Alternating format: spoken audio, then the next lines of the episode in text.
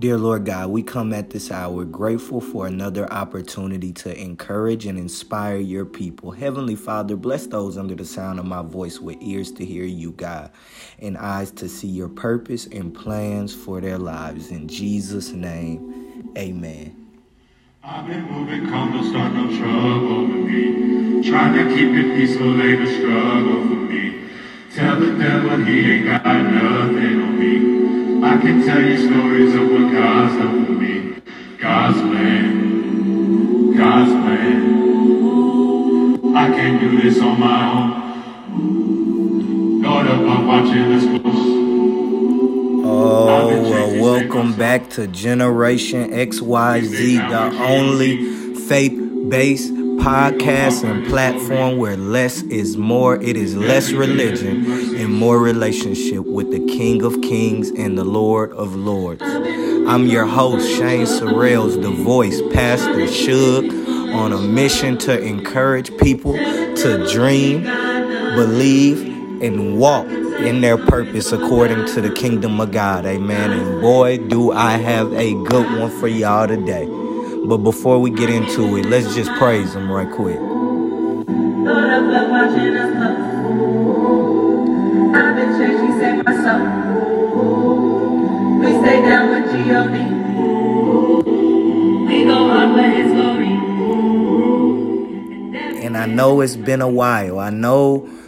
that my kings have been missing us, and I know that you guys have been looking for kingdom led kings. So, why don't we just jump right into it? Kings, turn with me to Second Kings chapter 23. We'll start at verse 1. And if you don't know, kingdom led kings is all about our men, our young men growing and becoming kings in the kingdom of God. So, if you're there with me, follow along. It said King Josiah sent word, and they brought him all the elders of Judea, of Judah, and of Jerusalem.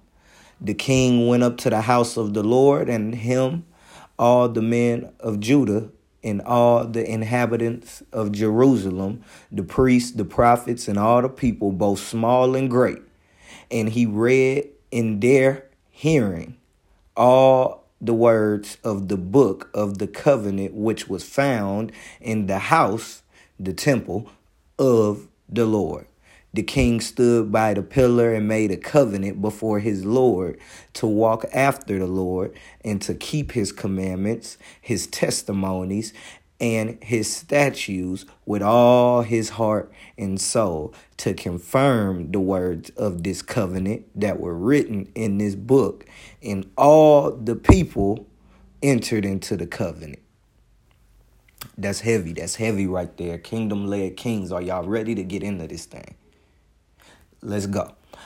Kings, you must understand who this text is speaking about to translate just what it means. You must understand who the text is speaking to to understand just what it means and what it's talking about. So let's get into some background of it. Judah was the capital of Jerusalem, aka the holy city. So as we look at it and it talks about King Josiah and how he sent word to the elders of Judah and Jerusalem, we must understand that these were holy men. These were men of God.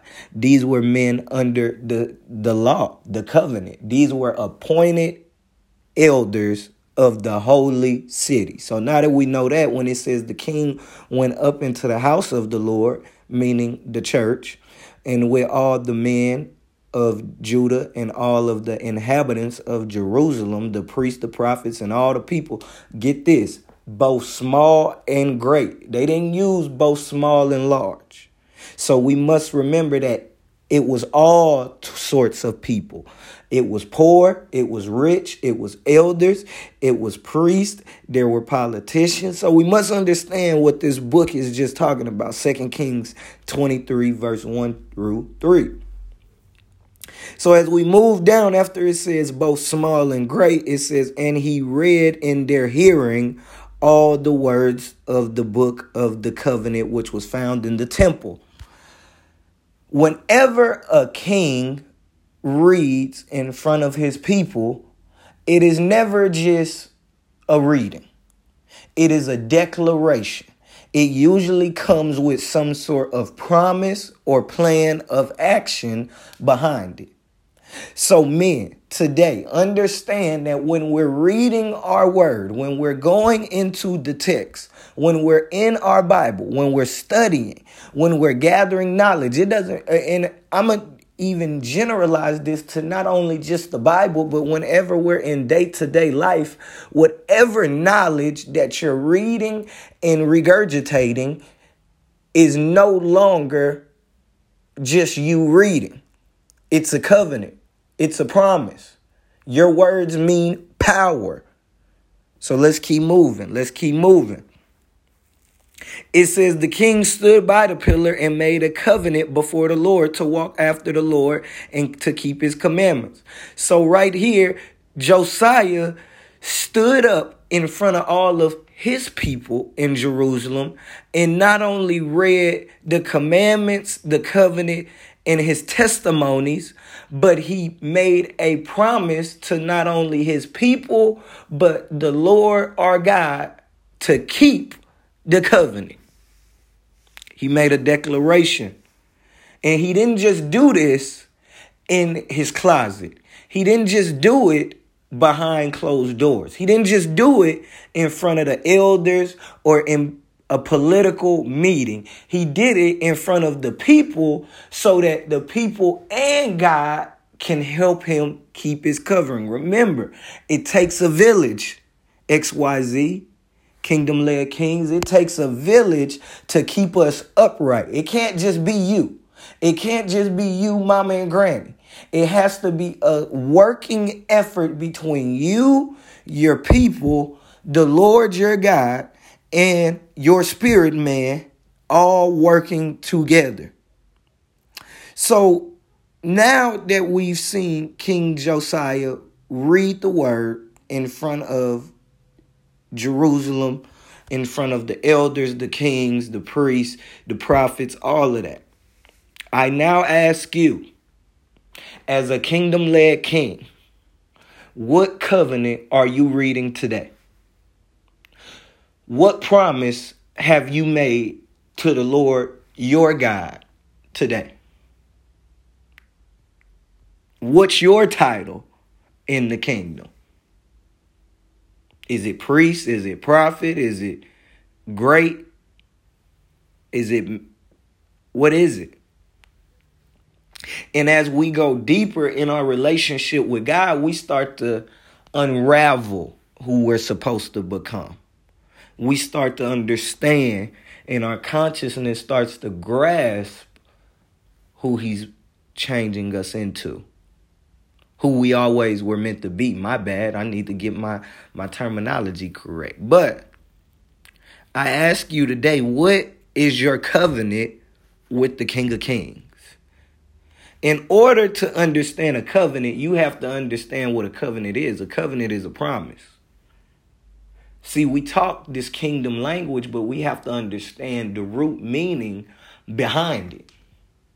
What promise are you keeping with God? I.e., the promise that I kept with God and made with God was that I would be his voice, that I would glorify his name, that I would lead generation X, Y, and Z and prepare the alpha generation for what's to come next.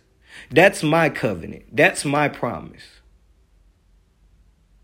Now, see, we have to return back to the throne. Kingdom led kings, y'all might be asking me, what is the throne? Your throne is your position in relationship with not only God, but the kingdom of God. It talked about his people, all of the people of Jerusalem. See, we like to make this one to one a lot of the time. But not only is it a one to one relationship, but it's a one in a billion relationship because how is the kingdom perceiving the king? The definition of throne is the chair of state of a sovereign or high dignity. such as a bishop. It was also thought of as the seat of a deity. It means royal power and dignity and sovereignty. Thrones, plural, an order of angels. Ooh. It talks about see celestial hierarchy. Once again, kingdom led kings. You were born from the King of Kings. You were a part of the kingdom of God. So, whatever you thought you were when you entered into this world, you must understand and develop your kingdom identity. Because if my father is a king, guess what? I am royalty and meant to be a king too, or queen for all of the women that's on there listening today. Amen. But we must understand that your covenant is the promise to him. Your relationship is your throne. Your position is your throne. Your kingdom is your dominion, XYZ. See, see, you gotta understand just, just who we talking about and we reading about. And I'm gonna be up out of here after I say this. Second Kings around chapter 22, it talks about Josiah was eight years old, and I'm let me go to it and quote it because if I don't, somebody will give me hell for it. Second Kings chapter 22, verse 1. Josiah was eight years old when he became king and reigned for 34 years in Jerusalem. Stop right there. Eight years old when he became king and reigned for 31 years. XYZ, stop thinking you're too young. Stop thinking you're not ready for this relationship with God that you are already entitled to. Stop thinking that you're too young or you're not ready or you're not right enough to be in position to become a king because Josiah was appointed at the ripe age of eight years old. No matter how you interpret it, no matter how you swing it, that is young for anybody to become a king.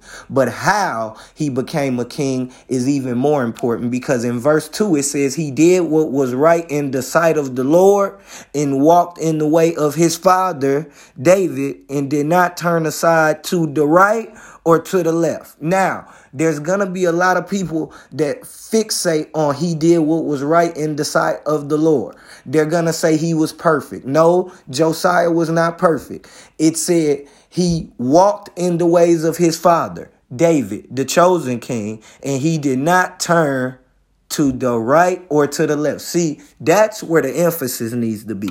Because as royalty and as kings in serving in the kingdom of God, there's too many of us men that do not follow in the ways of our Father. And that's on not only the Father, but it's on us too.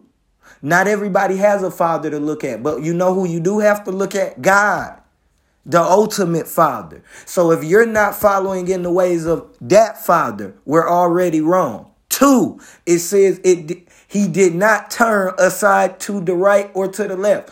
Too many of us young men nowadays, ages 18 to 25, are too swayed by the right or the left. Come on, come on, Alexa, play me out. And today we must understand that as kings, as kings of the kingdom with dominion and power that was entitled to us by our Lord and Savior, Jesus Christ. See, Jesus made sure we would get it, He made sure we had a chance to grasp it. We must understand that we must follow in the ways of not only just our earthly father but the heavenly Father as well. And we must understand that we cannot be turned to the right or to the left whenever the wind blows. Whenever the enemy wants to shake us up, we can't be like a shrub that shakes at every gust of wind. We must be solid like oak trees, XYZ. Oh, this was a good one. So if you're ready to become a king, if you're ready to accept them, if you're ready to walk into your royal priesthood, XYZ. I'm going to give you an opportunity to do that before we get out of here. Repeat after me. Say, Dear Lord Jesus, I know I have sinned and I can't save myself today. I accept you as my personal Lord and Savior. Come into my heart. Make me a new creation. Devil, get out of my life. I serve you no longer. Jesus, it's in your name I do pray. Amen. If you just repeated those words and you believed them, see, the power is in believing. The power is in knowing. The power is in walking in it. You just became a saved believer. You now have the promise of the kingdom, eternal life, and all the benefits that come with walking with the one and only King of Kings, Lord of Lords, the Father. So today I tell you grab your priesthood, grab your kingship, and it's time to return to the throne.